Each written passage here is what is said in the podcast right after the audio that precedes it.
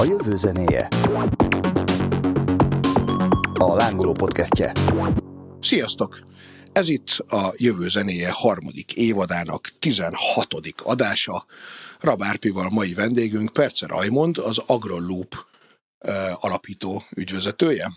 Társalapító ügyvezető. Társalapító ügyvezető, és hogy az AgroLoop, hát azt, hogy az Agro ebből a névből már azért ki lehet találni, hogy többé-kevésbé, hogy mivel foglalkozik, de valójában ennél még sokkal érdekesebb dolgokkal foglalkozik, mint amit kitalálnátok, mert hogy arról fogunk beszélgetni, hogy mi mindent fogunk enni mi, illetve az állataink takarmányba, és tényleg lesz az, hogy tücsköt, bogarat és rovarokat fogyaszt az emberiség, de egy picit mesélj magadról, Rajmond, légy szíves, hogy először is milyen végzettséget igényel ez az egész dolog, és hogy ti mivel foglalkoztok pontosan? Először is köszönöm a meghívást. Um, honnan is kezdjem? Ugye egymagam azért eléggé kevés lennék ahhoz, hogy egy egész uh, ilyen projektet uh, meg tudjunk valósítani. Én személy szerint közgazdász vagyok, Pénzügyi úttal foglalkoztam a pályám elején, aztán pedig azt mondtam meg, hogy körülbelül milyen pénzügyi kockázatok vannak cégekben, és hogy mennyit érdemes érte fizetni. Én nagyjából egy hat évet töltöttem el nagyvállalati környezetben. Utána pedig egy biomassa feldolgozóban dolgoztam, ahol mindenféle gyógynövényeket termesztettünk, és abból illóolajokat és különböző növényi kivonatokat hoztunk létre.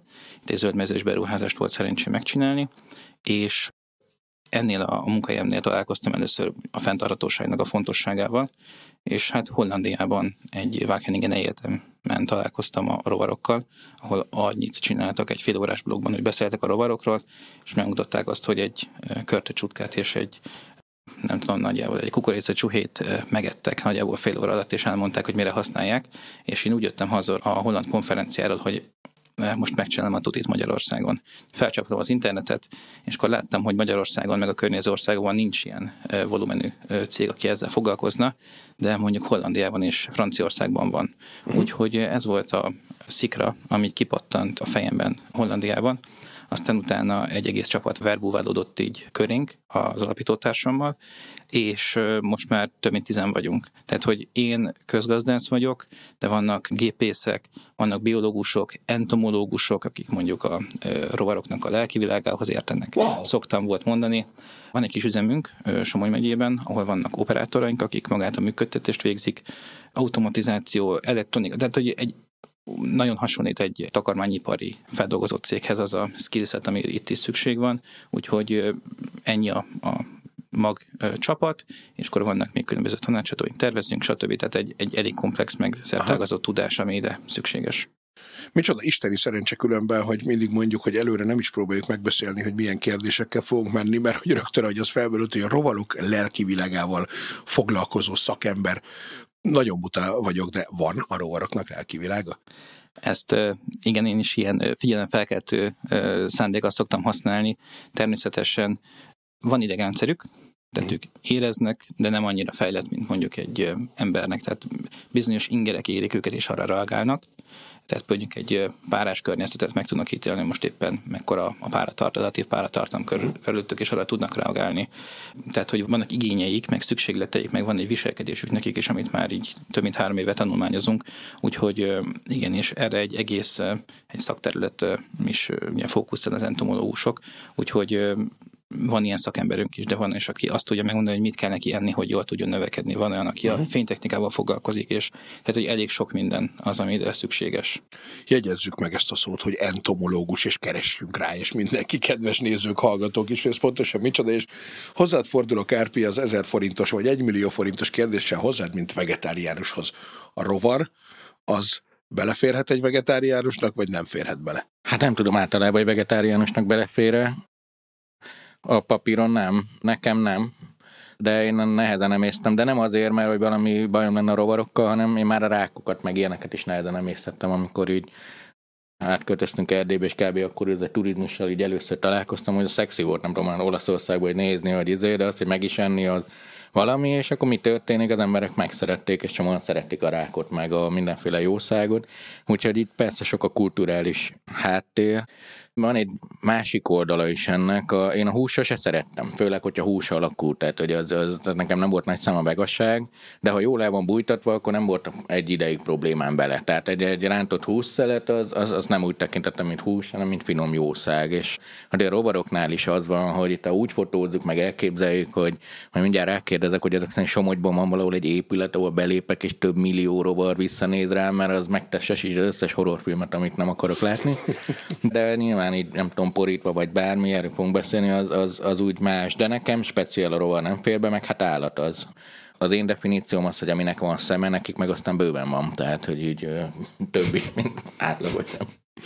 Oké, okay, nem szeretném, vagy nem gondolom, hogy érdemes belemenni ebbe az utcába különben, hogy milyen elvek húzódnak meg pontosan a vegetáriánus dolgok mögött, meg hogy a növények vajon éreznek, nem éreznek, meg mi van az ember gyomrával, bár ebbe azért lehet, hogy belemehetünk majd egy kicsit, hogy egyébként mit képes megemészteni, meg mit nem.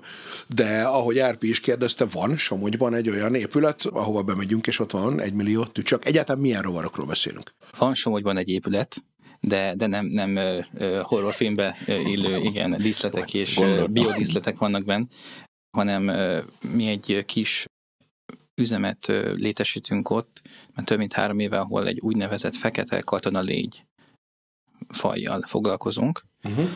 és mi kizárólag takarmány célra állítunk elő termékeket. Tehát mi hogy reflektálva itt a, a rák és a vegetáriánus kérdéskörre, tehát a mi termékeinkből biztos, hogy Árpi nem fog tudni fogyasztani, mert az nem, nem emberi célra való, és nem is tervezzük, hogy ezt ilyen célra fogjuk majd használni Tudok a közeljövőben. Igen, mert itt azért az is a képben jön, hogy volt be, hogy kóstoltál már macska vagy kutyakaját, te is, mert szerintem azért aki... Ki nem, hát egyetem alatt hát igen, mit, mit tud tenni? Van állat a közelében, az azért legalább egyszer csak belenyúlt már, hogy na jó, milyen íze van ennek. Igen, szóval van, van egy kis üzemünk, amit operálunk már több mint három éve, és itt van egy méretgazdaságossági elvárás ebben az iparágban, hogy kicsiben nem érdemes ezt csinálni, mert nagyon nagy a technológiai infrastruktúra igénye. Tehát ugye ez a fekete katona légy, ez egy egyenlítői faj, eddig magas relatív páratartalom szükséglete van, és magas az a hőmérsékleti tartomány is, amiben ők kényelmesen érzik magukat, és ez jelenti azt, hogy ott tudnak párosodni, ott tudnak tojást rakni, ott tudnak kifejlődni bizonyos idő alatt, és érik el azt a gazdasági értelembe vett racionális időpontot, amikor őket érdemes feldolgozni. Tehát, hogy nekünk ez a kis üzemünk ez azért létezik, hogy kipróbáljuk azokat az alapanyagokat, uh-huh. amikből egy jó úgynevezett ilyen szubsztrátot tudunk csinálni. Tehát ugyanúgy egy takarmányt keverünk be a rovaroknak, az is egyébként minden takarmány minőségű alapanyag, amit ők megesznek, csak alacsony minőségű mondjuk egy emberi fogyasztásra szánt élelmiszerhez képest, vagy mondjuk egy más állatfajhoz képest, és majd remélem, hogy erre is kitérünk. Tehát, hogy mi ezzel a szándékkal hoztuk létre, hogy megnézzük, hogy azok az alapanyagok, amik Magyarországon lokálisan elérhetőek és nagy mennyiségben mhm. állnak rendelkezésre, és mondjuk most biogázban vagy komposztálőzemben végzik, azzal milyen magasztosabb dolgokat lehet csinálni. És uh, igazából ezzel a célja jött létre, és annyira jól sikerültek ezek a tesztek, és annyira jó irányba ment az iparág is, meg, meg tudtunk olyan alátámasztásokat hozni a befektetőinknek, aminek az lett az eredménye, hogy a kisüzemünk következő verziója az most itt az m 0 körgyűrűnél egy, egy nagyobb gyár lesz, ahol majd nagyon mennyiségben tudjuk ezt a takarmányfehérjét és takarmánytermékeket előállítani. Tök menő. És egy pillanatra lépünk hátra, mert egyből belevetnünk egy csomó mindent, hogy És mondjam, meg kell tudnom, hogy mit teszik egy katona légy, azon kívül, hogy ürüléket, hogy ilyen óvodás humorra légyünk, de bocsánat, Árpi, hmm. parancsolj. Itt ugye az egésznek az alapkoncepciója az, hogy, hogy van nekünk egy emberiségünk, ami túlszaporodik, és jobban akar élni. Tehát, hogy a rovarok azért kerülnek ugye elő, mert az ökológiai lábnyomuk sokkal jobb, olyan szempontból, hogyha fehérjét akarok előállítani. Azért is jók, mert a körkörös gazdaságnak jót tesznek, mert eddig nem használt alapanyagokkal tudunk jobb láncokat építeni. Ugye ez a két nagy pró, és van egy nagy kontránk, ez a kultúra, meg, meg úgy egyáltalán, hogyha az emberi étkezésről beszélünk, de például az iparinál, amit csináltok, uh-huh. ott meg még ez sincs, hanem az van, hogy egy minőséget tarts, meg egy új láncot kell kiépíteni, hogy milyen hatása van valóban jó az állatoknak, megéri-e bevezetni, stb. stb. Tehát gyakorlatilag egy ilyen új kutatási terület, ahol nektek a piacnak kell bebizonyítani, nem? Hogy, hogy amit csináltok, az ugyanolyan jó, mint nem tudom, a 30 éve megszokott ukrán gabona. Igen, uh, itt, igen, tehát nagyon sok oldalra lehet jelenti, indulni. Nem, csak nem, nem, nem, csak, hogy mi, de nem, nem, teljes igazad van, csak hogy tehát megint nagyon sok témát mondtunk most ilyen nagyon Ez. kevés mondat alatt, és uh, ugye a népesség növekedés egyébként valószínűleg legnagyobb trigger uh, itt a mindenféle fenntarthatósági problémánknak, és uh, ugye ez a nagyon sok ember, ennek egyre több tápanyagra van szüksége, és ez egyre több tápanyagot ugye Európában is azért elő kell tudni állítani annak a nagyon sok európai embernek, akik itt van, nem beszélve a világnak a többi tájáról, és ugye van egy nagyon nagy fehérje kitettsége Európának. Ugye a, nagyjából a takarmány fehérje, tehát amit megetetünk mondjuk takarmány részeként a sertéssel, a baromféval, a különböző használatokkal, annak nagyjából a 80%-át azt mi importáljuk. Uh-huh. Tehát Európa Pában azért létezik ez a, a fehérje vákumnak szoktuk nevezni ezt a jelenséget, hogy, hogy muszáj kintről behoznunk fehérjét, hogy meg tudjuk etetni a használatainkat, amikből készült termékeket jobb esetben megesszük. Egy pillanat közbevágás, hogy ráadásul itt kell azt közbeszúrni, hogy a szintén jövő zenéje podcast egy korábbi adásából derült az ki, hogy még így is a termőterületeknek a nagyon-nagyon jelentős részén, 80%-án, vagy nem is tudom, takarmány gabonát termelnek. Tehát, hogy ez még ennek ellenére is így van, hogy valójában az emberi fogyasztásra szánt gabona vagy földterületek azok jóval kisebbek, mint az állat, állatira, de hogy akkor ezek szerint ez is kevés. Hát így van, igen, és ugye főleg Dél-Amerikában a szója az, amit ugye termesztenek, és abból készül relatíve olcsó fehérje, amit ugye takarmányokba is bekevernek, javarészt takarmányokba, és akkor az európai sertés és különböző haszonállatoknak a takarmányának a fehérje gerincét ez a, az anyag képezi. És ugye itt van egy olyan pont, hogy ugye fenntarthatóság, ugye most így a szójának a kapcsán rá lehet térni egy pillanatra. Ugye a, a, a mi fehérjénk az egy állati fehérje. Tehát iskolati alternatív fehér másokról is majd fogunk beszélni. Állati fehérjének az a tök jó tulajdonság, hogy mindenféle aminosav megtalálható benne, tehát nem kell ahhoz mixelni különböző zöldség vagy növényi alapú fehérje forrásokat, hogy megkapjuk azokat az aminosavakat vagy fehérje alkotókat, ami mondjuk az emberi testnek szükséges. Tehát emiatt jó az állati fehérje, és a, a miénknek az a különleges képessége, hogy mondjuk egy szójafehérjehez képest sokkal kisebb az ökológiai lábnyoma. És itt ugye bejön a képbe az a reménykeltő gondolat is, hogy ebben, tehát hogy itt egyszerre win-win helyzet van, hiszen nem csak az ökológiai lábnyoma kisebb, hanem olcsóbb is, tehát igazából nektek nem csak azért éri meg ezzel foglalkozni, mert jó fejek vagytok és vigyázni akartok a földre, hanem mert van egy piaci létjogosultsága annak, hogy ti olcsóbban tudjátok ezért előállítani ezt a dolgot. Ugye mi sokszor szoktunk erről beszélni, Árpiól, és kicsit nézek is rá, hogy a a, a mindenféle fenntarthatósági problémáknak azért az egyik lehetséges megoldása az az, hogy maga a piac is arra felé megy, hogy érdemesebb legyen ezeket a technológiákat használni.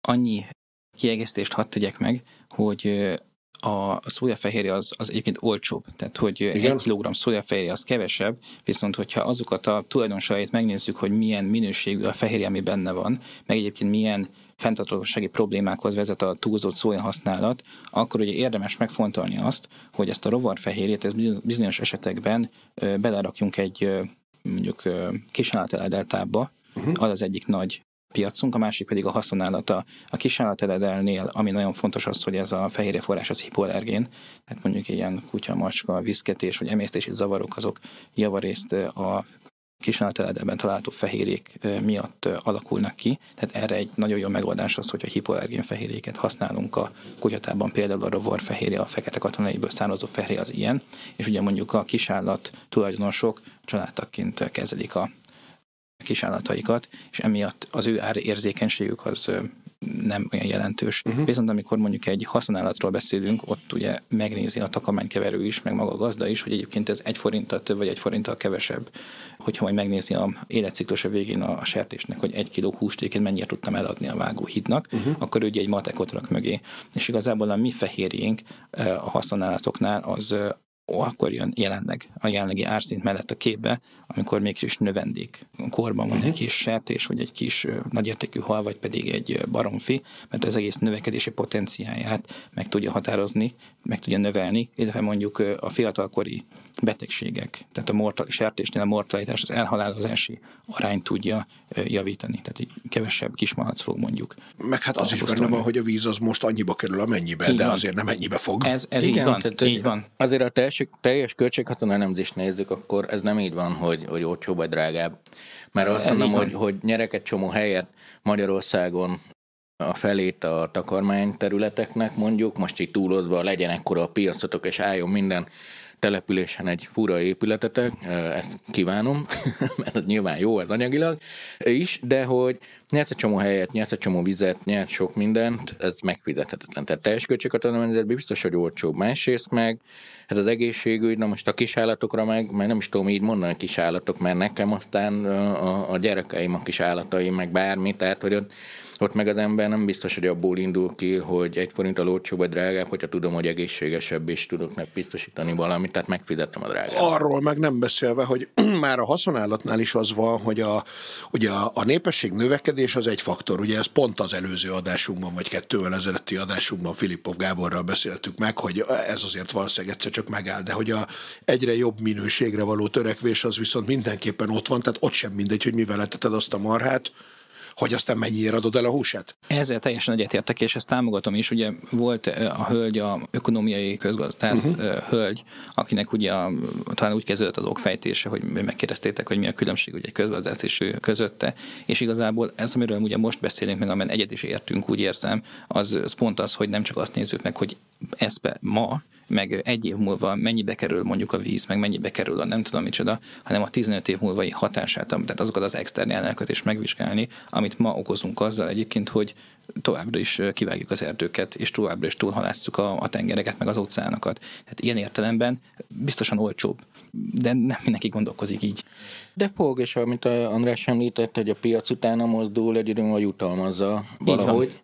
Jól értem, hogy ott voltál Hollandiában, ahol egyébként a roverevés elfogadottsága is kicsit jobb, mint más európai országban. Mm. Lehet, hogy azért már régebb óta beszélnek róla, és egyszerűen már a mentális mintázatok kicsit utána változtak, de hogy gyakorlatilag meglátta egy piaci lehetőséget.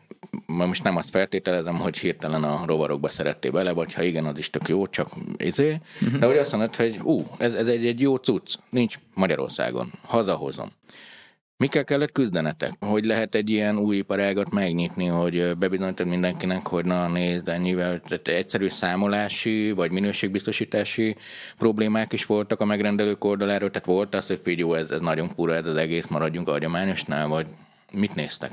Hát, ugye az egész úgy kezdődött, hogy felmértük azt, hogy milyen igény mutatkozik egyébként az alternatív fehérjékre. Tehát kinek milyen problémája van, azt szeretük volna megérteni, meg hogy ott Hollandiában én azt értettem meg, hogy ők arra használják, hogy azon a beszélgetésen arról volt szó, hogy megeszik a szarvasmarhatrágyát, hogy ne kelljen exportálni a nitrogéndús, túlságosan nitrogéndús földek miatt.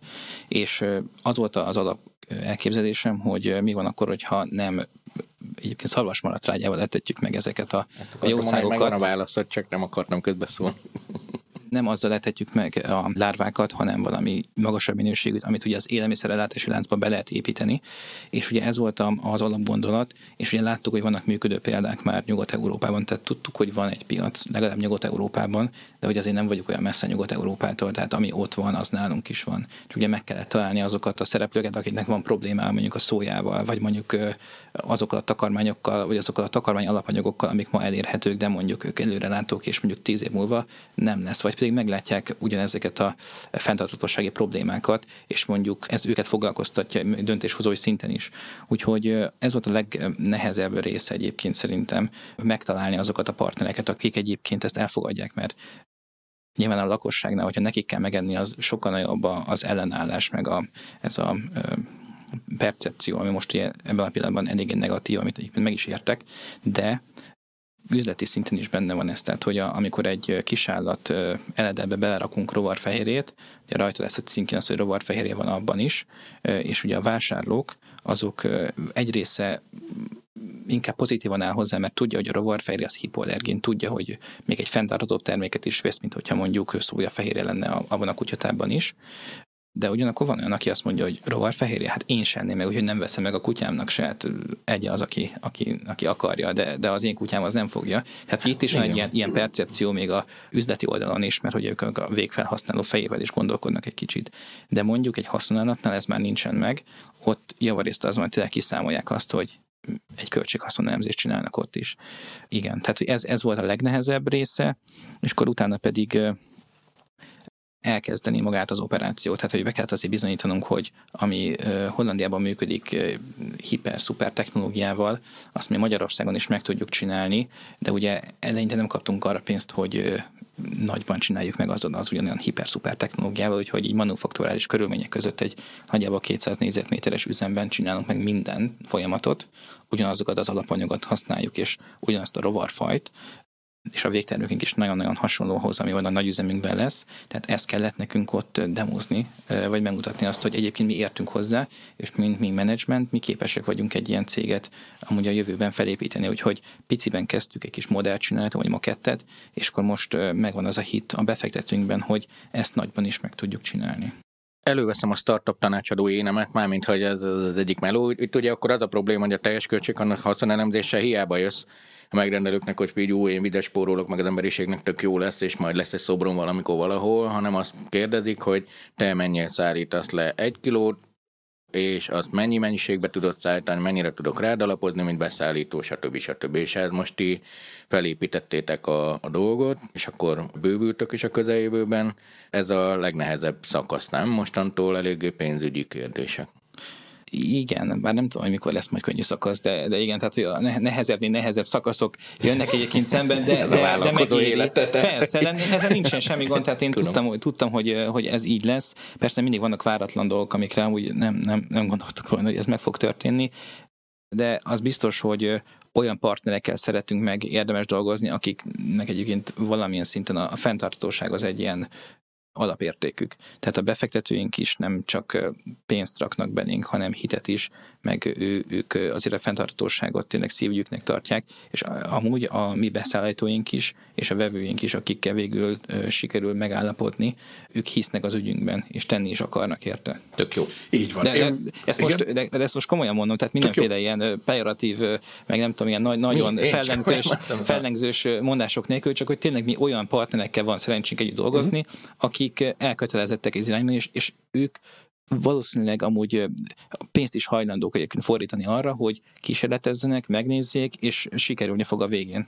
De hát a világot ez viszi előre, semmi más tulajdonképpen. Így van. Ezek, Így ezekben nagyon hiszünk. Azt értem, hogy igen, a kis hátamnak sem. Mert ugye itt nem csak arról van szó, most, most az emberit is tudom, hogy ezé, de hogy hogy igen, a kis állatomnak itt. A rovarokkal ugye első nem csak az van, hogy, hogy undorítóak, mert most így egybe, hanem az is, hogy hozzátársul ez a kozosság, betegségérzés, ahol a robotok, stb. És azért sem szeretik az emberek látva feltüntetni valahol, hogy hát a rovar valami tartalmaz, mert az, az van összekapcsolódva vele, hogy, hogy akkor itt valami hibás a folyamatban. És ti meg, meg akik ezzel foglalkoznak, a próbálják bizonyítani, ez, ez, ez nem bug, most így dupla poénként, mm-hmm. hanem future, tehát hogy ez, ez így van.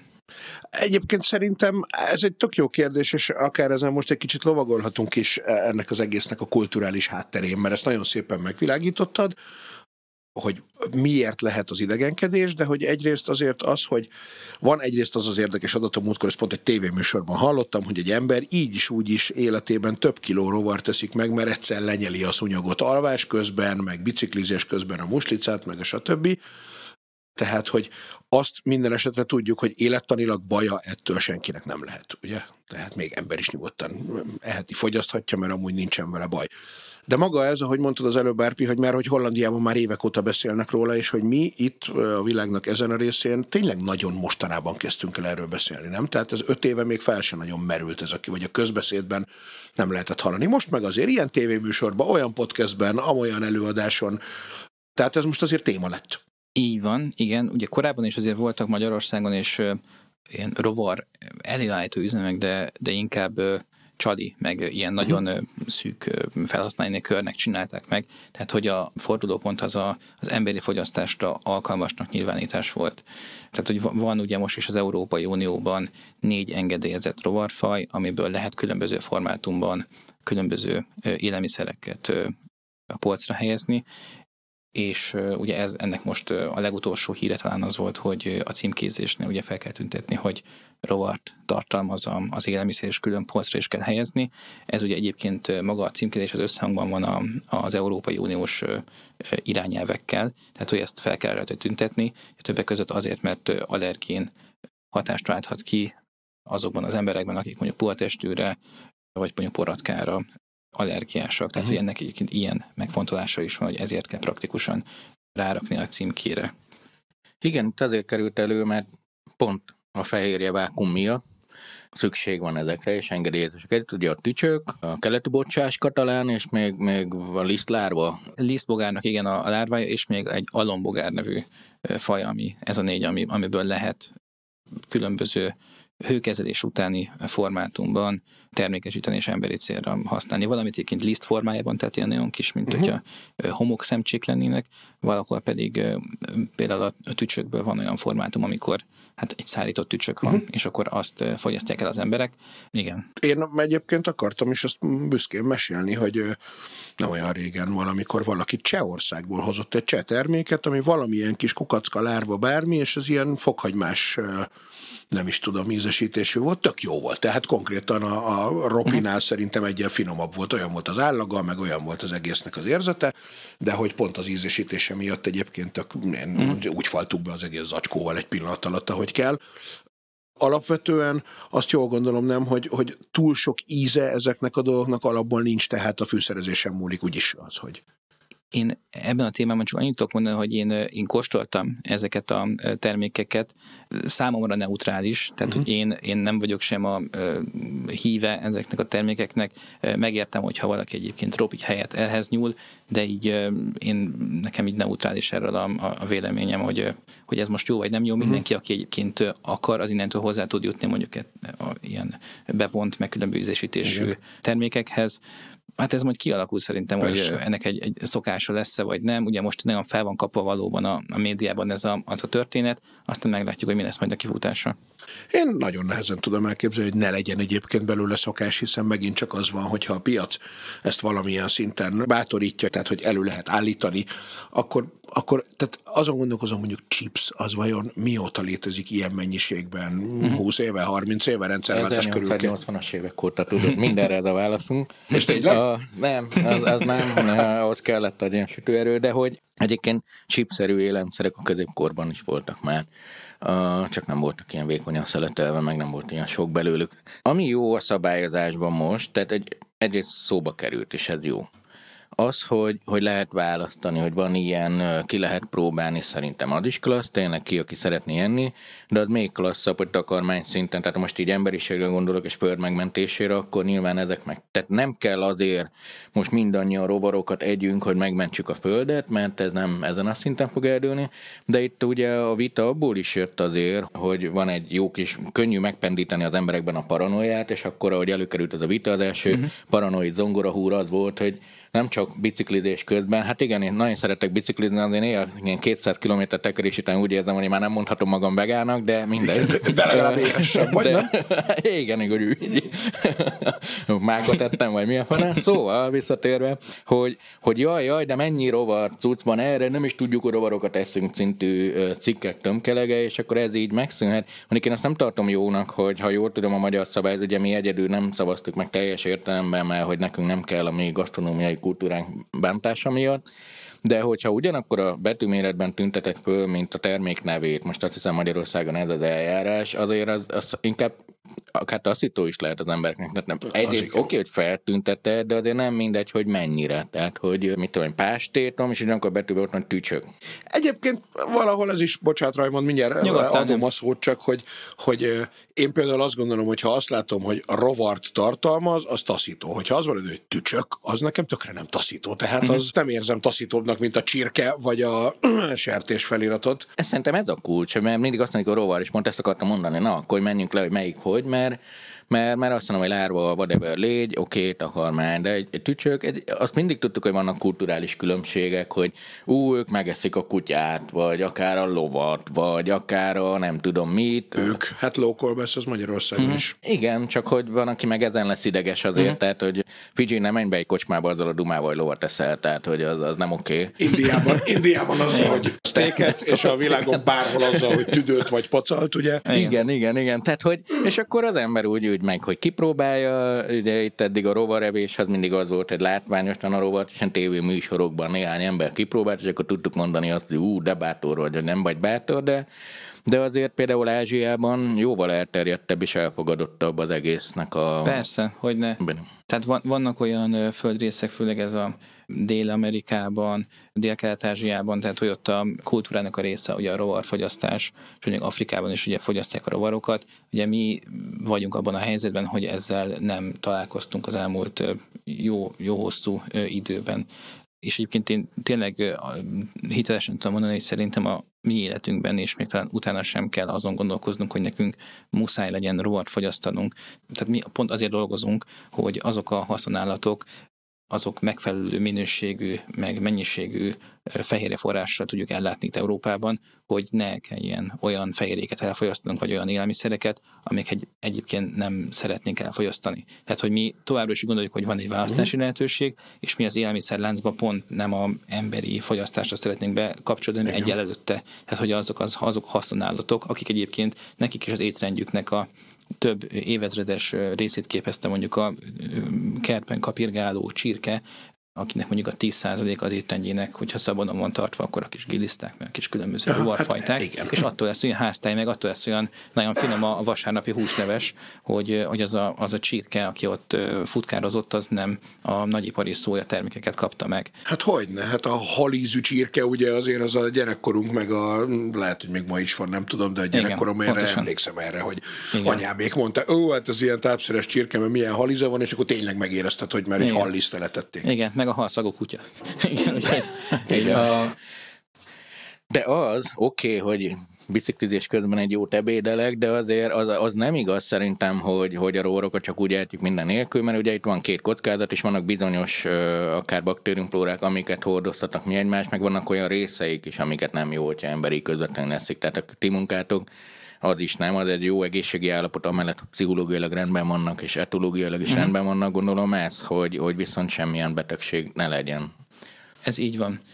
Pontosan, tehát pont a, a mi légylárvánknak az egyik különleges képessége az, hogy egy relatíve egy patogén környezetben, tehát hogy sok baktérium is lehetne körülötte, hogyha nem takarmányjal letetnénk, tehát mi is malomipari melléktermék, teipari melléktermék, különböző zöldség, gyümölcs melléktermék azok, amiket nekik adunk, tehát ezek alacsony minőségű takarmány források, nem szarvasmarha örülékkel és nem tudom, akármilyen inferior dologgal lehetetjük őket, hanem élelmiszerlántba beépíthető alapanyagokkal. Na ez fontos, mert az előbb mégiscsak azt, én hirtelen úgy értettem, hogy tényleg szarvasmarha örülékkel, és akartam is kérdezni, hogy na azt honnan szereztek, és hogy igen, igen, csak fel? Hogy, tehát, hogy az, az nem épülhet be az élelmiszerellátási láncba, tehát, hogy Hollandiában, hogyha ezt megetették ezekkel a kis jószágokkal, akkor ez nem emberi étkezésre soha nem, nem juthat el. Tehát ott vagy megsemmisítik a rovarlárvát, vagy pedig olyan célra használják, ami nem épül be az élelmiszerláncba. Tehát mondjuk egy, nem tudom, csali, csali, csalinak, csalinak, vagy pedig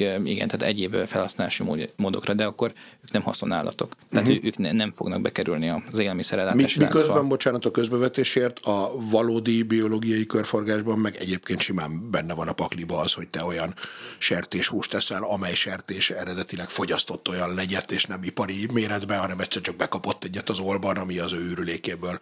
Tehát, hogy meg nem halunk tőle, csak nyilván a kulturális rátapadó dolgok. Hát igen, Biztosan van minimális kockázata, hogy valami akkor történik, de ez valószínűleg elhanyagolható ennek a valószínűsége, és nálunk az van még, hogy tehát megetetjük ezzel a takarmányminőségű alapanyaggal a lárvákat, és ahogy ők megeszik a, a, ezt a szubsztrátot vagy takarmányt, tehát az ő, ahogy áthalad a szájukon, egy, egy ilyen steril környezet keletkezik meg, ami a bennük lévő egy úgynevezett laurinsav miatt van, ami gátolja a baktériumoknak, a különböző fertőzésnek a kialakulását. És ez a laurinsav nevű alkotóelem, ezt mi ki tudjuk nyerni a lárvákból a feldolgozás során, ami egyébként hőkezeléssel, kis szemcseméret változatással jár, tehát hogy mi egy, egy termékesítési folyamatot végzünk el, aminek a vége egyébként egy a fehérjeliszt, ami egy nagyon kis apró szemcsés, hát igazából olyan, mint egy liszt, csak más a színe, uh-huh. meg más az illata.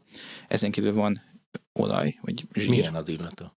Hát mogyorósnak mondanám leginkább, tehát egy ilyen is tepertős pogácsa illető, valami ilyesmi uh-huh. lehet elképzelni, és van zsírunk, ami nagyon hasonlít a kókuszsírnak a fizikai tulajdonságaihoz, annyi, hogy az állatból származik, és nagyon magasabb laurinsav tartalma, tehát hogy az a, az állat, ami megeszi az ebből készült tehát ezt a zsírt tartalmazó takarmányt, ő is sokkal ellenállóbb lesz a különböző fertőzésekre. Tehát mondjuk kevesebb antibiotikumot kell majd használni, amiket egy Európai Uniós célkütőzés is. Igen, Tehát, hát hogy... ez meg ráadásul tényleg fontos, hiszen, hiszen erről is sokat beszélnek, és beszélünk néha mi is, hogy az ember annyi antibiotikumot eszik meg akarva, akaratlanul, hogy a végén a baktériumok viszont ellenállók lesznek az antibiotikumra, tehát ez is egy járulékos haszon. Pontosan. Igen. Hát meg, meg, meg azt, amit megeszel, azt is gyógyszerezed, magadat is gyógyszerezed. Igen, a, igen, igen. A, a földet is műtrágyázod, lehet aztán csodálkozol, hogy idő mindenki fakul valami fura jószágát. Igen, így... pontosan. Na itt jött el a pillanat, amikor nem bírom megállni, hogy ne kérdezzem meg, hogy de fizikailag, tehát hogy néz ki ez a farm maga? Tehát bemész, van egy plexifal, mert hogy ide gondolom, hogy kerítés ugye nyilván nem elég, vagy egy rács, hanem akkor van egy üvegfal, vagy plexifal, és a mögött ilyen iszonyú zűmögéssel ott van 10 millió légy így? Szerintem lárvák. Pontosan. Tehát igen. Aha. Tehát, hogy ugye ennek is van több technológiai szintje, tehát ahol Ázsiában, ahol egyébként nagyon régóta tenyésztik már ezeket a rovarokat, tehát hogy effektíve kultiválják őket, ott nagyon manufakturális körülmények között, ilyen nyitott bódékban, mert pont jó a klíma, tehát nem kell klimatizálni nekik, hanem adnak nekik valami elességet, és akkor onnantól pedig a folyamat az gyakorlatilag magától végbe megy. Uh-huh. Nálunk ez a fekete katon légy, ő nem tudna áttelelni például. Tehát, hogy ő a természetben jelenleg nem fordul elő, de mondjuk Horvátországnak a déli részein ők már át tudnak telelni. Tehát, hogy ahogy ugye változik a hőmérséklet, meg a klíma, úgy egyre inkább nem csak a nem tudom, a bor régiók azok tolódnak föntre meg lefele, a rovarok meg a különböző biouniverzumnak az elemei is ugye átvándorolnak egyik kontinensről a másikra, vagy egyik régióról a másikra, ugye, tehát nálunk még nem fordul elő, de hogyha ilyen ütemben változik a hőmérséklet, akkor ki tudja.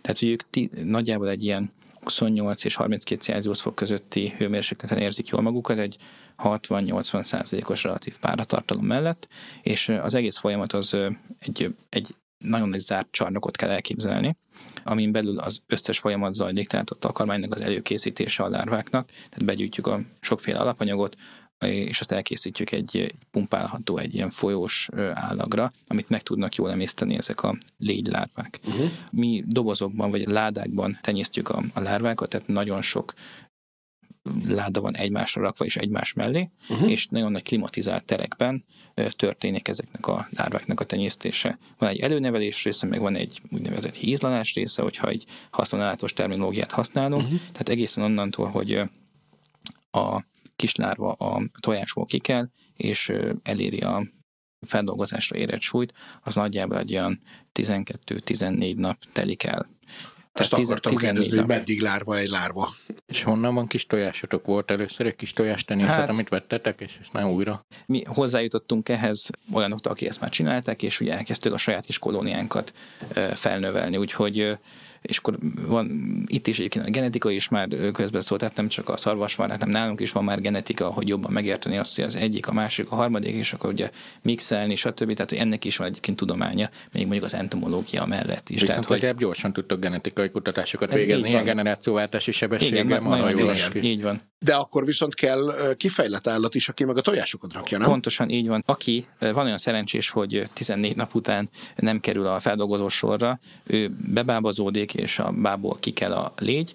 Akkor és lesz az, amit te vizionáltál. Így van, és akkor a, a legyek párosodnak, és tojásraknak, és így kezdődik újra a kör. A populációnak nagyjából, tehát a lárváknak, akik mondjuk 14 naposak, annak körülbelül az 1 százaléka az, aki elkezd bábozódni, és uh-huh. léfejlődik ki belőle. Tehát nagyjából a populáció 1 százalékot tudja megteremteni a, a következő 100 százalékot. És az, hogy melyik egy százalék lesz ez, ez ti már eleve akkor ez egy külön láda, amit hagytok bebábozódni, vagy? Mi igen de erre is vannak egyébként, tehát hogy még, még az iparág is tanulja magát, hogy mik a jó gyakorlatok, és hogyan lehet még jobban csinálni. Ugye így körülbelül 2007 óta létezik egyébként ez, a, ez az iparosodott légy lárva tenyészet uh-huh. itt Európában, úgyhogy még azért van, van mit tanulni, meg vannak még tökéletesítésre váró részek, de már most elért olyan érettséget, hogy hogy egyre több ilyen üzem fog Európában megjelenni, mert már van olyan technológiai fejlettség, meg olyan bizonyítékok arra, hogy ezt jól lehet csinálni, és jó minőségű termékek jönnek ki, és a fenntarthatósági lába is bizonyított, hogy ezek egyre inkább el fognak terjedni, de még akkor annyit mondok, hogy a, a vége a folyamatnak az pedig az, hogy megtörténik a feldolgozás, ahol hőkezeljük, van egy préselés, és ott ketté válik a, a szárazanyag, illetve a, a, a zsír, uh-huh. és ezek a fő termékeink, és ezen kívül még van egy olyan anyagáramunk, amit a lárvák ugye megesznek, és aztán pedig kiürítenek. Tehát van egy lárva ürülék, ami viszont egy tökéletes talajjavító alapot képez. Tehát nyers formában is van neki értéke, viszont hogyha van egy kis továbbdolgozása ennek a rovarürüléknek, akkor viszont tökéletes talajjavítót lehet belőle előállítani, ami viszont ugye ki tud menni azokra a termőföldekre, amit nem kell majd műtrágyázni. Még körkörösebb a gazdaság. Így van. Akkor úgy képzeljük el, most mert Amellett, Én is próbálom hogy... elképzelni ezt de... is, hogy az ürüléket hogy választjátok le a lárváról, de kérdez Árpi, aztán majd jövünk az ezzel. a szerencsés egy százalék légylárbát kiválaszt, nekik voltak jók, ilyen jutalom, ha? vagy stahanovosok, gondolom a strapás lenne, bár a pszichológusnak lehetne egy jó motiváló erő, de hogy akkor már van egy épület, ahol mint egy ilyen jó sci filmben, ilyen, ilyen szuper ruházatban, meg ézébe tologattok dolgokat lapátokkal, meg ilyesmi? Hát a, a mi üzemünk, ami most épül, inkább arról beszélnék, nem a kicsiről, mert a kicsi az, az teljesen manufakturális, tehát ott nyilván van öltözék, amit fel kell ölteni az embereknek magukra, de javarészt az a takarmány alapanyag, tehát a végtermékeknek uh-huh. a mhm. védelme miatt. Tehát az emberre ez a, ez a lárva, ez nem veszélyes, tehát nem harap, nem ugrik, nem csíp, nem néz a szemünkbe közelről, nem fenyeget meg, tehát hogy nem, nincsnek ilyen nagyon kellemetlen tulajdonságai. Ezzel tehát, nem fogsz horrorfilmet csinálni, ez a hozzáállás. Mit vennék termék a körkörös gazdaságnak egy plusz? Tehát, hogy tényleg nagyon, nagyon kevés az a légy mennyiség, akik egyébként légy sátrakban, tehát ilyen még elszeparáltabb tereken, terekben vannak a lárvákhoz képest, tehát hogy ők nincs esélyük mondjuk elszabadulni a környezetben, tehát az, az kell, hogy öt ilyen vastag falat, egy, valaki egy targoncával, vagy egy nem tudom, egy nagy kamionnal direkt bemenjen, és azt mondja, hogy de most akkor szabadok vagytok. De bocsánat, tegyük hozzá, akkor se lenne semmi, ha egyébként elszabadulnának, mert nem. akkor kicsit repkednének, aztán meg szegények, elpu, vagy Így nem van, szegények elpusztulnak. Ez a lenne egy karácsony. Így van. Nincs reális veszély arra, hogy ha ők kiszabadulnának, akkor leigáznák a, a magyar termőföldeket, és ezzel vagy ökológiai katasztrófát okoznának. Tehát ilyen, ilyen nincs, de nem is tudnak kiszabadulni, erre, erre törekszünk. Relatíven nagy rész az üzemben az a magának a lárvának a tenyésztésére fordítjuk, és a kolónia fenntartás is egy javaré, tehát hogy maga a reprodukció is egy elég nagy részt elvesz, és akkor még kiegészítő berendezések vannak, de azok talán nem annyira számottevőek. Tehát így, így nem tudom, négy méter magas ládatornyokat kell elképzelni, uh-huh. klimatizált tereket, tehát minden zárt tér, és emberek, amit még így, amire utaltál, tehát nálunk onnantól kezdve, hogy a takarmány bekerül a rendszerbe, és odáig, hogy kijön belőle a fehérjediszt meg a zsír, oda ember nem nyúl hozzá. Oh. Tehát, hogy ez annyira automatizált, hogy szállítószalagok vannak, hogy robotkarok vannak, palettázógépek vannak, hogy, és ez, ez azt jelenti, hogy kevesebb hiba történik, tehát nem lehet mondjuk belerondítani az embernek, hogyha mondjuk valaki szándékosan szeretne ott valamit csinálni, akkor nincsen lehetősége. Tehát itt nekünk a munkatársainknak a nagy része inkább folyamatot felügyel és beavatkozik, meg optimalizál, hogyha arra szükség van, de nem kell lapátolni, meg nem kell manuális munkavégzést végezni, gyakorlatilag semmit sem. Na és az ürüléket hogy választjátok le tényleg a lárvától, hiszen azt gondolom ugyanabban a dobozban van, eredendően, ahol a lárva is. Igen, erre is nagyon sok megoldás létezik, hogy hogyan csinálják. Nekünk erre egy szitánk van, ami erre a célra lett kifejlesztve ezek elég gyorsan és szemcse méret alapján Aha. tudja kiválasztani, hogy ami egy bizonyos rosta méretnél kisebb, az leesik, ami pedig nagyobb, az fönnmarad, és a, úgy van beállítva, hogy a, a lárva az fönnmaradjon, és minden, ami kisebb, az pedig leesik, de ugye ez még nem elég arra, hogy tisztaljon a termék, tehát még van egy mosási és különböző ilyen tisztítási folyamatok, hogy ténylegesen csak a lárva az, ami bekerüljön a termékbe. Hát erről csak ki fog derülni a végén, hogy sokkal-sokkal tisztább dolgot kapunk belőle, mint bármi ez, egyéb, amit ez így van. egyébként eszünk. Ez, ezt ebbe biztos vagyok, így van. Nem volt Szóljatok kétségünk közben. e felől, de gondoltam, hogy provokálok egy kicsit, Igen. de, de nem sikerült eléggé a fenébe. Igen, és hogy... Ö, Ja, mond, mond. Ami alapanyagok bejönnek nektek, ott mennyire tudjátok azt elérni, gondolom üzletileg is előni, hogy olyan alapanyagok jöjjenek, amiket máshol nem tudnak felhasználni, és akkor végig is úgy kötök dílt valakivel, hogy figyelj, eddig ezzel nem tudtál mit kezdeni, mi meg tudunk. A jelenlegi szabályozás az nem teszi lehetővé azt, hogy olyan anyagokat használjunk föl, ami nem takarmány. Tehát nekünk el kell érnünk azt, hogy csak olyan alapanyag jön be, ami, ami biztosan takarmány minőségű. Az egy következő lépés lesz majd az iparáknak, hogy olyan nem takarmányalapanyagot is felhasználjunk, felhasználhassunk, amely egyébként mondjuk tegnap vették rá az egyik nagy hiperláncnak a polcáról a nem tudom, előfőzött, hámozott, vákumcsomagolt burgonyát, amit egyébként én biztos, hogy megennék, hogyha hozzánk kerülne, hogy nem vetném észre, hogy lejárt a szavatossága, de ezek a jószágok nem ehetik meg ebben a pillanatban. Tehát az lesz majd a nagy áttörés, és akkor lehet mondjuk pillanatnyilag is költséget csökkenteni, hogyha ezek az alapanyagok, amik mondjuk most tényleg biogázban és komposztálban végzik, akkor ezeket tudnak majd felhasználni. Tehát jelenleg ezért küzdenünk kell, hogy hogy olyan alapanyagokhoz jussunk, aminek az ára is megfelelő, és megvan a beltartalmi értéke is, tehát nekünk is azért figyelni kell arra, hogy megfelelő fehérje, szénhidrát, zsír kerüljön a szubsztrátba. Tehát, hogy azt kizárhatjuk, hogy olyan termék kerül be, ami ne felelne meg egy takarmány előírásnak Magyarországon. Nem is attól féltem, hogy nem jó minőséget használtok, hanem az, hogy ez lenne a klassz majd Ez lenne, jövőben, hogy csak ti úgymond egy ajánlatot le tudnátok tenni, hogy nézzétek, ez nekünk jó, ti nem használjátok, tuti jó, mi vizsgáljátok bármi, de utána meg bevonni minél több ilyen. Így van. Tehát, hogy ez egyébként a, a alapértékünk is, hogy minél inkább fenntarthatóbb és minél inkább alacsony minőségű alapanyagokból tudjunk minél nagyobb hozzáadott értéket teremteni, és emellett még ugye a körforgásos gazdaságnak a tevékenységét is, illetve az attribútumait még inkább ráhúzni magunkra is, illetve a mi partnervállalatainkra. Mert hogy ez lenne egyébként a, a legfontosabb célunk, hogy lokálisan tudjunk minél inkább működni, és amúgy a termékeinket is minél inkább lokálisan eladni, hogy ne kelljen még a szállítással sem ugye feleslegesen széndiokszid lábnyomot hagyni. Tehát ezért van egy olyan filozófiánk, hogy azért is raktuk oda az üzemet, a, a nagyot, ami most épül, ahova, mert így az összes zöldséggyümölcsöt, ami megkeletkezik, kb. 35 kilométeres körön belülről hozzuk, és nincs olyan alapanyag, amit 125 kilométernél távolabbról hoznánk magunkhoz. Szívünkből beszélsz. Úgyhogy nekünk ez egy ilyen alapértékünk, hogy a lehető legkisebb felesleges környezeti lábnyomot hagyjuk magunk után. És nekünk egyébként az, a, bocs, a, a vége az egész folyamatunknak az az, hogy, és még a körforgásosságnak talán egy nagyon fontos attribútuma az, hogy a lehető legkevesebb hulladékot bocsátsuk ki magunkból. Tehát nekünk nincs hulladékunk. Tehát ami az üzemből kijön, mindent felhasználunk vagy talajjavítónak, vagy takarmányipari termékeknek, vagy pedig vannak olyan részek, amiket pedig különböző orvosi, tisztítóipari, különböző célokra lehet egy, egy finomítási lépés után felhasználni, mondjuk a elhullott legyeknek a, a tetemét, amit ugye nem keverünk be más termékbe, hanem azok, azok önmagában egy nagyon értékes termék alapanyagát képezik. Tehát, hogy ha valahol megvalósul, akkor nálunk az, hogy no waste. Minek képezik az alapanyagát a légytetemek?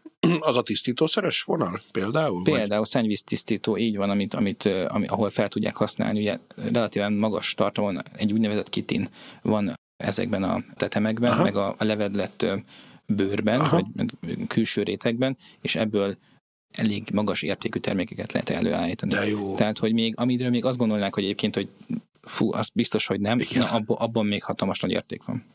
Hát ez... Akkor ez szuper, ezt szeretjük, de az egész folyamatot, de tudom, érzem, hogy az évünk jár le, mármint az Nem, időnk. még, még de, van egy bőven de, még azért itt mi ebben. De hogy azért térjünk vissza ez az emberi részhez olyan értelemben, hogy ugye itt volt akkor is egy aggodalom egy időben, hogy nagyon sok rovar részt eszünk, csak el van rejtve különféle elszámok mögé, és akkor van nekünk az a lila bíbor tetünk, meg a mit tudom én mink, amiket lassan úgy ki is vontak, De Nem, szerintem nem vontak ki, én úgy tudom, hogy néhány egyáltalán- termék, akinek a fogyasztói ezen fölcsülték az agyukat, és a zsebükkel fizetünk, azok lecserélték egy másikra a, ugyanezt a szívenőanyagot, van, aki meg nem, ez nyilván árazás kérdése is, meg tudatos fogyasztói is. Most nem akarok ebbe igazságot tenni, de, de az emberek mindig alábecsülik, hogyha visszajeleznek egy piacnak, az reagál, szóval ezért nem szeretem azt mondják az emberek, hogy azt, csak az van, amit adnak nekem. Na, de visszatérve, hogy Mit gondolsz, hogy ezek az alapanyagok szintjén a ti láncatokat értjük és szeretjük, körkörös gazdaság, takarmány, és az egyébként, hogy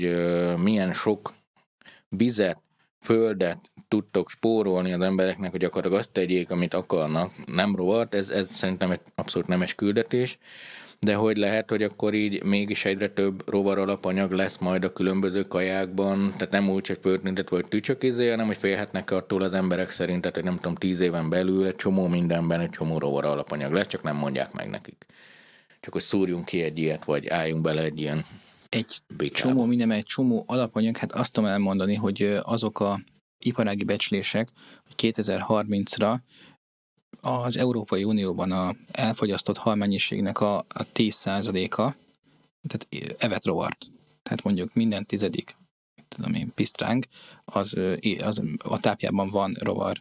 Körülbelül minden ötvenedik tojás, De várja, a pisztráng az, az, az kajája a rovat, tehát hogy neki jó, hogy eszük rovat. Persze, Mhm. uh-huh. igen, igen, csak hogy de a pisztángot meg mi fogjuk megenni. Tehát Igen, nem igen, erre gondoltál, hogy ez, a- ez a Aha. analógiára, de mondjuk a tojásban is, tehát minden ötödik, vagy minden ötvenedik tojást, tojótyúknak a diétájának a részét képezte, hogy a takarmányában van rovar. Minden 40.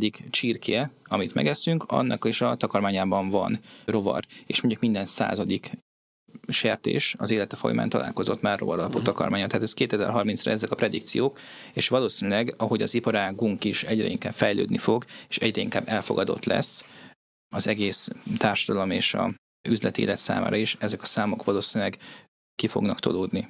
Persze, de hát egyébként meg nem mindegy, hogy halliszt vagy légylárvaliszt, tehát hogy itt megint csak a kulturális beágyazódásokra gondolva, ennek azért azt gondolnám, hogy az lesz az egyik eh, majd ilyen sarokpontja, amikor ennek kitalálnak egy másik nevet, hogy mégse légy legyen, mert valójában a légytől tényleg undorodunk, eh, de ha ezt már egy, nem tudom, a latin nevéből alkotnak majd valamit, akkor onnantól egyrészt nem fogunk, és hogy egy mm, sokszor lehet, hogy már itt is idézett, nem is anekdota, hanem tény, de az egyik kedvenc példám erre, hogy eh, az 1980-as évek második felében jelent meg Magyarországon Kulcsár István Tudósítás átlag Amerikából című könyve, ahol a pizza fogalmát csillagozták és lábjegyzetelték, tehát hogy az gyerekkoromban emlékszem rá, hogy oda volt írva olasz paradicsomos lepény. 1988-ban Magyarországon gyakorlatilag az emberek 99%-a nem tudta, mi az a pizza. Megkérdezhetjük magunktól, te már talán fiatal vagy ehhez, de mi nem, hogy hamburgert hány éves korunkban láttunk először életünkben. Uh-huh. Tehát, hogy egy fél emberöltő alatt, és akkor nem beszélünk arról, hogy mondjuk jó kínai éttermek, de akár rosszak is, tehát, hogy ezek, ezek mind az elmúlt 10-15-20 évnek az olyan fejleményei, és a kínainál már oda lehet térni, hogy ott viszont már azért nyilván általunk ismert és szeretett alapanyagokból, de hát azért ott olyan kombinációk voltak, hogy ki tudta elképzelni, hogy eszel mondjuk a Józsefvárosi kínai piacon olyan kaját, ami pacal, kacsavér, és nem is tudom minek még a keveréke, és zseniálisan finom. Uh-huh. Tehát, hogy ez tök hamar meg tud változni, csak csomagolás kérdése az egész, nem? Abszolút, és ez jó, és csak azért szeretném itt tisztázni úgymond az alapokat, hogy nem maradjanak meg ilyen dolgok, az, hogy maga a rovar mm, élelmiszercég felhasználásának a piaca most kb. 3 milliárd dolláros a földön, és ugye 10 éven belül meg 27 milliárdos lesz, tehát tudjuk, hogy ez, ez fejlődik bővül, csak hogy ezért lássuk meg azt, hogy ez a takarmány rész, ez nem csak az, hogy el van bújtatva, hanem az, hogy tényleg segít megmenteni a földet. A kajálós rész meg az, hogy te döntheted el, nem vagy Pontosan. rákényszerítve. A, Igen. a harmadik, meg hogy mit bújtatnak, mit nem, ott van a szabályozás. Azt nem szeretem, ha elbújtatnak valamit, de az emberek úgy döntenek, akkor tök oké. Okay. Tehát, hogy ez így rendben van, csak hogy a kultúrás különbségek mindig érdekesek, mert egyrészt ö, egyszer kipróbálni, vagy rájönni, hogy tényleg nagyon finom. Te már a második ilyen rovaros kajára mondod, hogy nagyon finom, és ennek tökre örülök. És az én barátaim is, akik ettek ö, dolgokat, azok mindig azt mondták, hogy milyen fini. Az a kérdés, hogy mennyire válik a mindennapi kaját, de, de nem kell azzá váljon egy csemege. Persze, de hát a mindennapi kajád is hogy változik, tehát, hogy eleve az, hogy az emberek mit tettek száz évvel ezelőtt, meg, meg 200, meg 1000, amikor mondjuk nem volt még krumpli, felteszem, hiszen az is valamikor 500 éve jött mm, át Amerikából, vagy a kukorica, vagy a nem is tudom. Tehát, hogy egy csomó minden ilyen, de hogy maga egyébként ez az iparág, az élelmiszer nem is tudom, termelésnek ez az egész modern formája, hogy nem csak a takarmány része, hanem az emberi fogyasztásra szánt pont a vegetáriánus meg vegán ételek, ahol rengeteg minden tök finom dolgot csinálnak, meg borsóból, meg gabonából, de hogy az is egy 15 éves sztori, nem?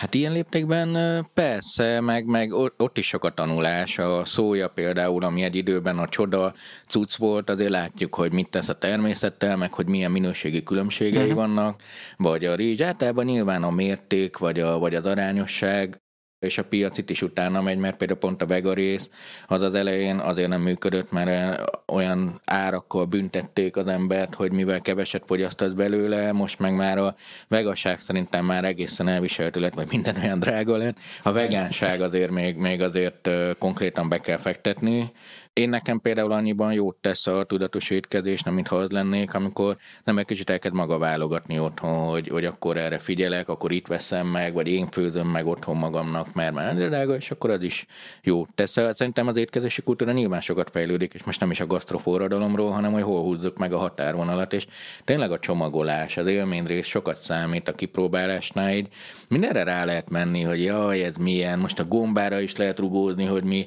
miért a méz mi, miért a nem tudom mi mi, tehát hogy én például soha... Igen, tényleg, a méz, most, hogy mondod. Hát rovar cucc, érted, de, mhm. de hát ne is mondjuk, hogy mi, de, de hogy tök finom cucc, és hót egészsége.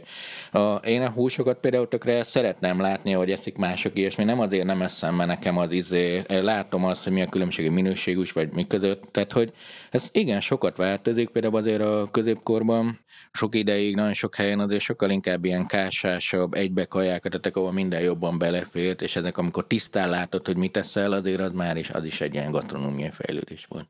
Abszolút. Rajmond, neked mi a kedvenc ételed?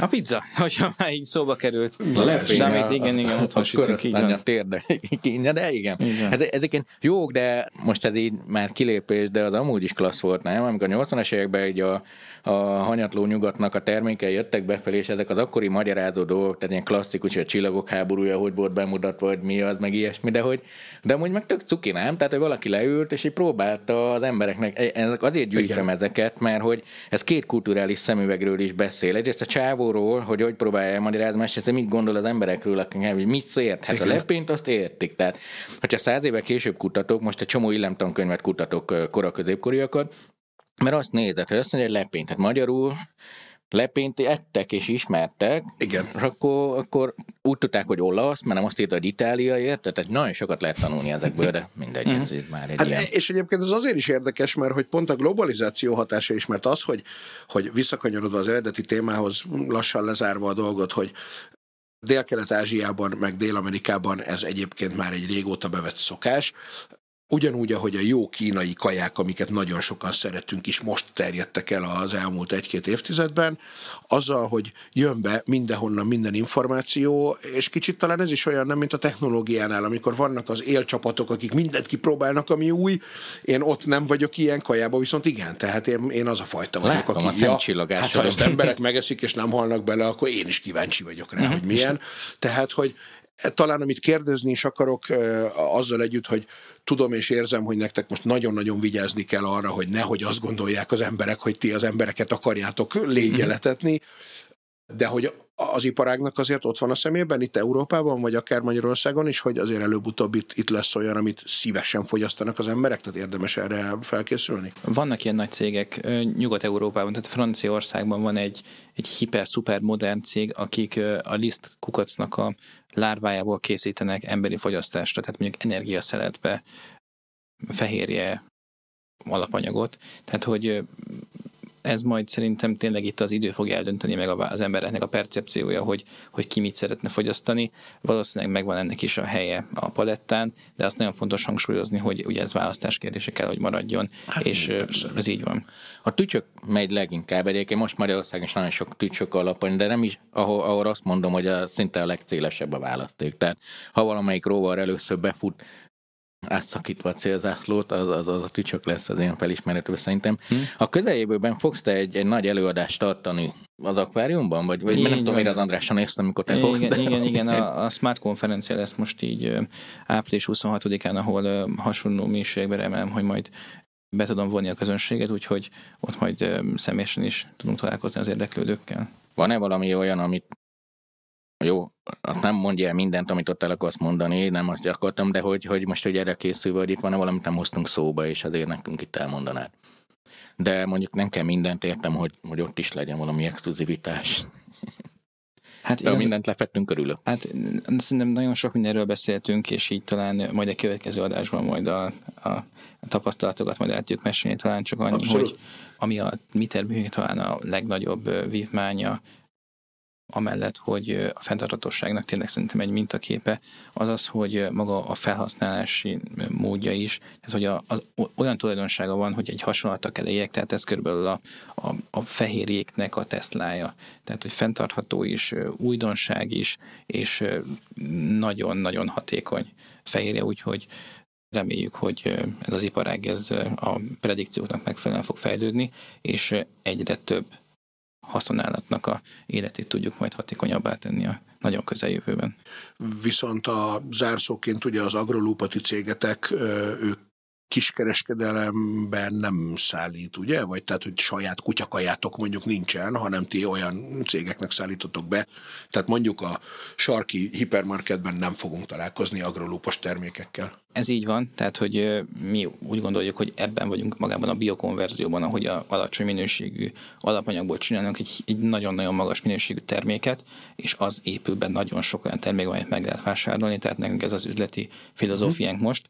Agrolup brand valószínűleg nem lesz Jó. ezeken a zacskókon, de a tényleges előállítom mondjuk egy kutyatáp a fehér része mögött, mhm. az, azok nagy valószínűséggel mi leszünk. Hát azért lehetne kökörös gazdaságos póló agrogruppa, mert hogy ez Persze. meg viszont egy, egy az van izé, is. de most nem a... az, az van is. Mert meg, megéreztem a dumát a, a, a izéből a, a biogazdálkodás Teslája, tehát megvan, megvan a marketing, tök, tök, jó ez így, de... De én ezt azért is kérdeztem különben, hogy nem mondhassa senki, hogy elvtelenül reklámozunk valamit, vagy hogy nagyon kereskedelmi oldalra vittük el ezt az egészet, hiszen tényleg nem arról van szó, hogy menjetek és keressétek az agrolúpos termékeket a meg nem nevezett szupermarketben, mert ez a része tök mindegy.